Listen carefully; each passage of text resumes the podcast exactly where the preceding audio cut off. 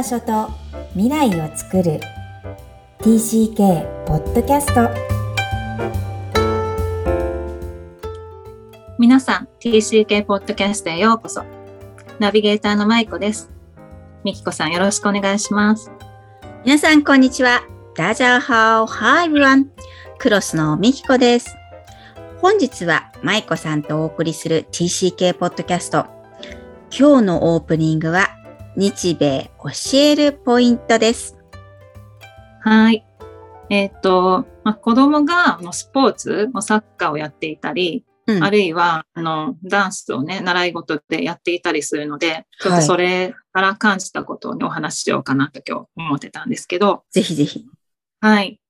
例えば、まあ、ダンスとかでも、なんか日本のまあ子供のダンススクールは私知らないんですけど、まあ、大人のだったら、まあ、すごくやっぱり型を教えますよね。うん知り合いのあのミュージカルを昔やってらっしゃったね、方がいて、でやっぱりまあタップダンスとかでもとにかく型をもう最初、もう徹底的にやるっていうのもおっしゃってたんですけど、でも、まあ、夫がね、ダンスやるので、なんかその様子もよく来るんですけど、最近ちょっとね、インパラソンはや行ってないですけど、あダンス踊るんですよ。そうなんですか。へえ。なんです初耳。はいはい。で、で、やっぱり全然教えないんですよ、そのやり方を。なんかこういうなんかステップのやり方。なんかどっちかというともう、やりたいように踊るっていう感じで、うん日本みたいにこう、やり方をこう、細かくは教えない。うんうんうん、で、あの、水泳とかもよくそうっていうふうに聞きますよね。だからこう、日本の選手の方がすごいこう、型とかはちゃんとしてる。うん。だけど、やっなんか楽しむっていうことが先で、こう、こういうふうにどうやるっていうのは、なんかこう、教えないんですよね。うん。で、こう、サッカーに関しても、最近ちょっと息子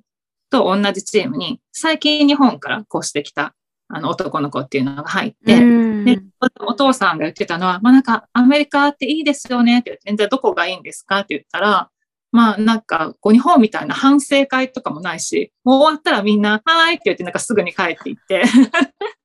っておっしゃってて、そうか、日本では終わったら反省会があるのかと思って、なんかうちの息子をサッカーやめるっていうかもなってそれを聞いて。思ったりしたんですけど、今言われて気づいたけど、その反省会っていうネーミングがダメだよね。せめてさ、そもそもね、そううん、フィードバック会とかにした方がいいよね。そうそう振り返り会とかにね、したらまだいいと思うんですけど、なんかもう重たいですよね。反省会って何っていう。で、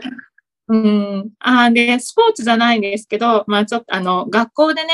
特にオンラインになったので、その先生が、あの、ライティングの宿題を、あの、するのを見てた時期があったんですよね。で、娘のを結構横で見てるっていうことがあって、で、そうすると、スペルミスとかしてるんだけど、そこ全然直してないわけなんですよ、先生。うん。で、そういうもんなんだと思って、なんか自分が娘の作文とか見てたら、どうしても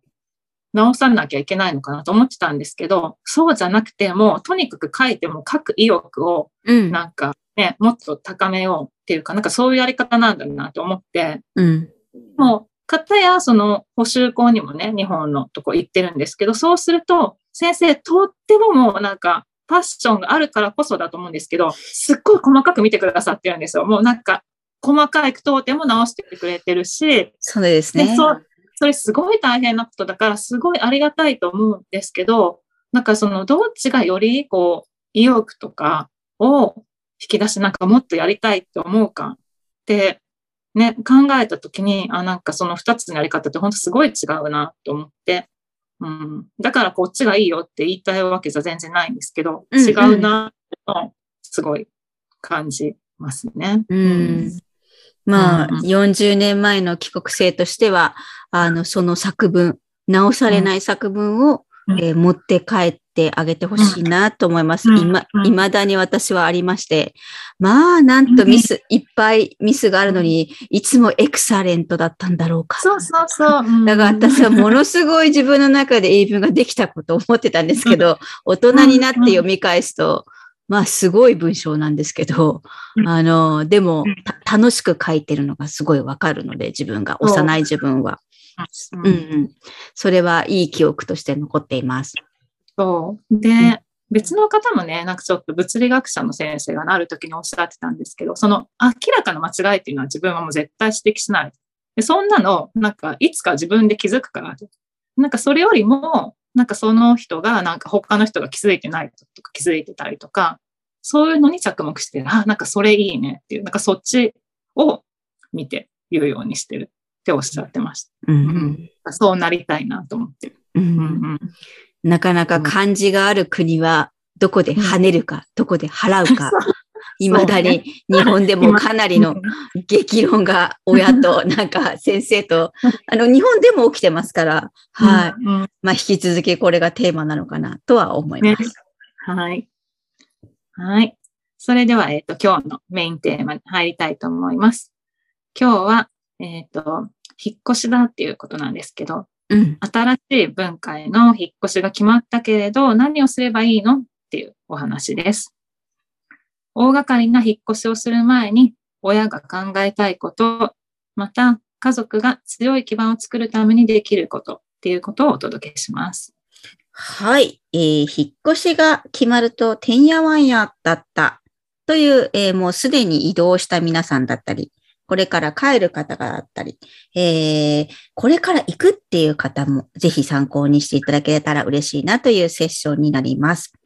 えーはい舞子さんがね、もうご家庭が通過してきた道ですから、ぜひエピソードがあればお聞かせいただきたいなと思っているんですが、またいつか日本に戻るのが舞子さんのご家庭なのかなと思いますので、はいえーその確認にもなればなと思います。えーはいぜひね、えー日本に戻る。または私は子供たちの視点から行くっていう言葉を大事にしているんですが、大人からすれば日本に戻る。えー子供たちは行くことも同じように留意していただきたいからです。はい。あそうですね。うんあの、駐在が決まった時のことをと思い出すと、やっぱりもう何年前の話ですか？何年前、えっ、と、決まった時だから4年前？?4 年前か。な、うん。ぐらい前のことだと思います。うん。当時の気持ち。当時の気持ち、最初は、そもそもなんか多分シンガポールかニューヨークだろうって、なんか想定していて、私同じ会社にいたから、夫と、なんかまあうん。いろいろ情報入ってくるし、わかるんですよね。で、まうん。あ上司がちょっと先に少しだけ教えてくれたりとかして、うん。で、まあ行く、行く、どっかに行かされるってことは先に分かって、じゃあ でも、もう決まってるから、拠点がある場所が。で、なんか多分次だったらシンガポールかニューヨークかなってなって、なんかシンガポールの方がいいなとかいろいろ思ってたから、もうニューヨークって言われた時に、えー、もうニューヨークって思ったし、うん。で、そもそもその駐在自体があと1年先かなって思ってたから、まあ行くだろうとは思ってたけど、うん。え、なんかもうこのタイミングで行くのと思って、っていうのはもう長男が小学校に入るっていうところだったので、うん。私なりにすごく行きたいと思う学校を選んで、もうここだったらっていうのを選んで、うん、っていうとこだったから、そこにもう行けない。で、なんか自分もちょっといろんなコミュニティに入って、割とそこでなんか活動していきたいなって思ってたところだったから、うん。なんかそれも全部ある、うん、なんか両方、えーって、い今なの？って思いましたね。うん、まあ、いつか行くと思ってたけど、えー今行かないといけないのっていう気持ちがすごいありました。うんそれは二つに分けるとしたら、どちらかというとマイナス、どちらかというとプラス？どちらかというと、うーん。まあだから、うんもちろん、まあどっち、どっちかというとその瞬間はマイナスかな？うん。う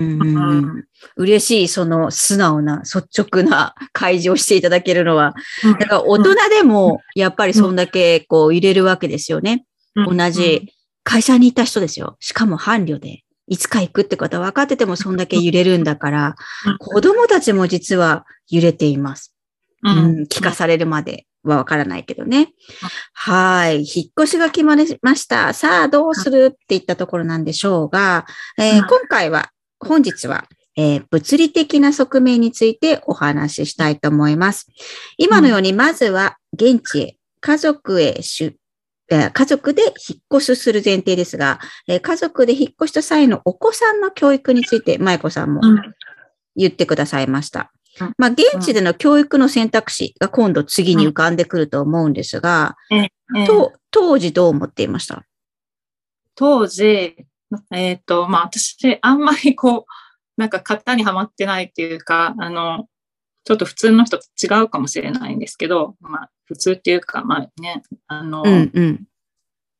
多数派には属さないかもしれないんですけれども、私は割とこう自分がこういう風な学校に入れたいっていうもう、なんかイメージとかがあったから、うんえ、それをもう今からアメリカでなんかこの短期間で見つけられるのとか、まあなんか見つけられないかもとか、なんかそういうのがまず一番もやもやして、うんうん。うん。で、まあ、その一般の、まあ、公立校がどういう感じかっていうのは、まあ、周りにね、聞いたり、まあ、前任者の方もいて、うんまあ、同じ中にいるから私は聞きやすいし、うん聞いたりとか、うん。で、まあ、私が、あの、まあ、すごい恵まれてたのは、昔マンハッタンに、まあ、1年もいないけど、夫の研修で、また住んだことがあったので、それより5、6年前。うん。だからその時のお友達にコンタクトして話を聞いたりとかができた。うん、うん。だからまあ、まあ情報を集めて、うん。でも私も実際に見ないと自分が納得できないタイプだから、私うんどうし行った、ね、わざわざ見に行った。事前に？普通は行かないだけど、行った。なんか夫が4月に先に赴任して、自分たちは8月に行ったんですけど、もうゴールデンウィークに一旦実家に帰って、もう子供たちも全部置いて、自分だけ行って、でも学校見学にバババって行きました。素晴らしい。何それ、えー半年前にですね？じゃあ。えっ、と、学校を見に行ったのは、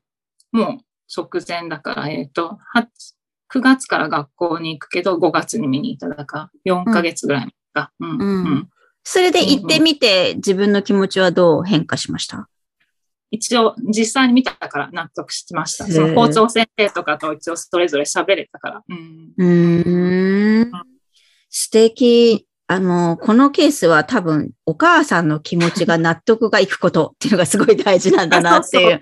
そうそう納得がいきましたね。うん。なるほど。こうやって引っ越しが決まると、お子さんの学年、年齢によって意味付けが異なってくるんですよね。今の場合、小学生ですけど、もちろん中学校、高校っていう場合もあるかと思うんです。その場合、またお子さんが見学したいっていう場合もあるので、うんうんよくホームインタビューで聞くのは、あの、事前に見学に行かせてもらえた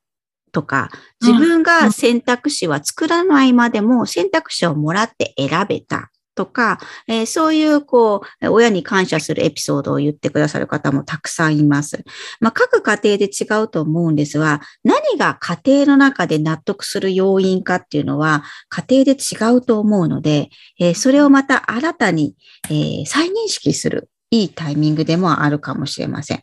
まあそうは言ってもね、時間に今みたいに迫ってくるので、えーなかなかそのすり合わせっていうのは難しいのかなとは思うんですが、うん。えー家族や夫婦間での価値観も大きく異なる場合もあります。舞子さんはその違い、旦那さんとの違いっていうのはありましたか？うーん。違いっていうのは、まあ、そんなないんですけど、でも、どっちかというと、私の方がこだわるタイプなので、うんう。ん。うん。だから私はもうこういうものが実際あるんだったら、こういう教育法とか、うんね、そこに入れたい。うんだけど、まあ、いろんな条件的な制約とかあって、うんうん、それは全部は叶えられないじゃないですか。うんうんうん、で、まあ、夫の方がなんか、そこを、なんていうの、すぐもう落とし込めるっていうか、こういうこういう制約があるんだから、それは例えば今回無理だよね、とか。だけど、まあ、私はなんか、自分がその納得するまで動いてみないと、なんかそこ納得できないっていうか、うん。で、まあ、それでダメだったら最後、うん、妥協できるんですけど、うん、そういうちね。だからどこまでそこもなんか追求しても最後 OK にするかっていうだけの話なんですけど、うん。だから根本的なところで子供をこういうふうに育てたいとか、そういうところは合ってます。うん。うんそれは普段から話もしてるので、うん、だから普段から話することがやっぱり大事かなと思います。そしたらもういきなりこういう時に、えーそんな風に思ってたの？とか、そこ合わなくてっていうことないと思うので、やっぱり何が大事かって、夫婦の間で、うん言葉にするってすごい大,、ね、大切なことだなって思います。そうですよねう。ん今おっしゃるように移動があるからこそ変化があるからこそ話し合うことも多くなるので、えー、たとえね、そこで違いが出てたとしても、逆に早く分かったって思えるといいですよね。もう一つね、盲点かもしれないんですけど、実は今あったものが、引っ越し先でなくなるってこともあるってことに気づく大事な時点です。えー、例えばですね、子育てにおける実家のヘルプや親戚のヘルプっていうのが当たり前ように産んだ時からある方っていうのは、実はそれがあったってことに気づけない場合がある。例えば向こうに行ったらそれは決してないので、今はインターネット時代だから、喋れることはできても、実際手を動かして、えー、そのおじいちゃんおばあちゃんの手を借りるってことができないってことが初めて気づくっていう場合もあるかと思います。えー、そういう場合はどのように補填するか補充するか、もしくは、まあ、なくてやりきるのかっていう覚悟も夫婦間で話す大事な、えー、時点にしてほしいなと思います。うん、なるほど。うん。そうですね。うん。私は、まあ、親はもともとね、あの、近くにはいなかったので、そういう意味で、なんか子供を親に見てもらわないっていうのはなかったですけど、あでもまあ働いてて私自身が。うん、で、割とシッターさんとか、まあ大学生の来て、子供を見に来てくれる人とかもそういうの方たちにすごく助けられて子育てしてたから、まあ逆にそういうのだから全部なくなるってなったら、まあ自分はね、働かないとしても、またなんか全然違う環境になりますよね。で、人とのつながりなくて自分だけで子供を見るっていう。うんそういうのを意識してたらね、きっといいんでしょうね。うん。これ、アジアだと逆に移動するとシッターさんとヘルパーさんがやってくるっていう、とても、うん、あの、折り込み好きのね、私は経験してないですけど、うん、本当に楽らしいので、これまた日本に移動するときは恐怖だったりするらしいですね。ああ、逆にね、それがなくなるから。はい、でかつ、日本はベビーシッター制度がなかなかまだありませんので、うん、ようやくね、昔よりはできましたけど、お金さえ払えばね。うん、はい、うん。でもその対価がある方は、まあ、あの、駐在手当もなくなりますから、なかなか 現実的厳しくなるので、そういうストレスも、まあ、とにかく変化はすべてストレスなので、それを、えー、取り扱う、つまり準備するっていうのは大事かもしれませんね。うん、そうですね。でも、まあ、どちらの生活でも、その、とても良かったことを自分たちにとって、なんかそれを、まあ、なんか帰ったらなくなっちゃうっていうんじゃなくて、なんかそれをなんかどうやったら違う形で、ね、そうそうそう。継続していけるかっていうのをなんか考えるきっかけになるといいですよね。はい。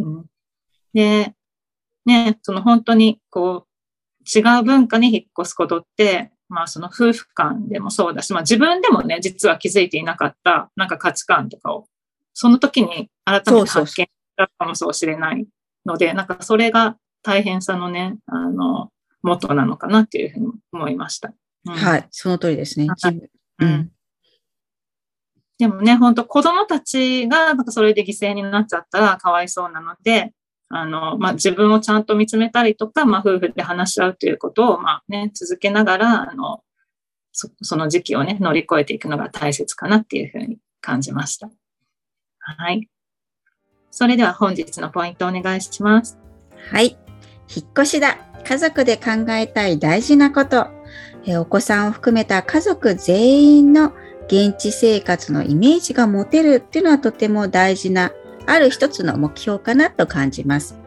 もちろん現実的に現地に移動してみないとわからないことはいっぱいあります。しかし、引っ越し前に、えー、つまり引っ越しが決まったならば、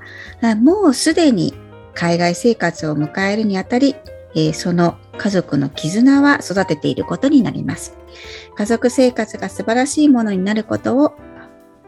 えー、クロスみんなで応援しています。今日も TCK のいろんな気持ちにありがとう。この番組ではお悩みや質問を受け付けています。また、TCK をさらに知りたい方のために TCK オンライン基礎講座も開催しています。詳細は育ちネット多文化で検索してホームページからアクセスお願いします。さらに、ポッドキャストを確実にお届けするために購読ボタンを押して登録もお願いいたします。みきこさん、ありがとうございました。ありがとうございました。バイバイ。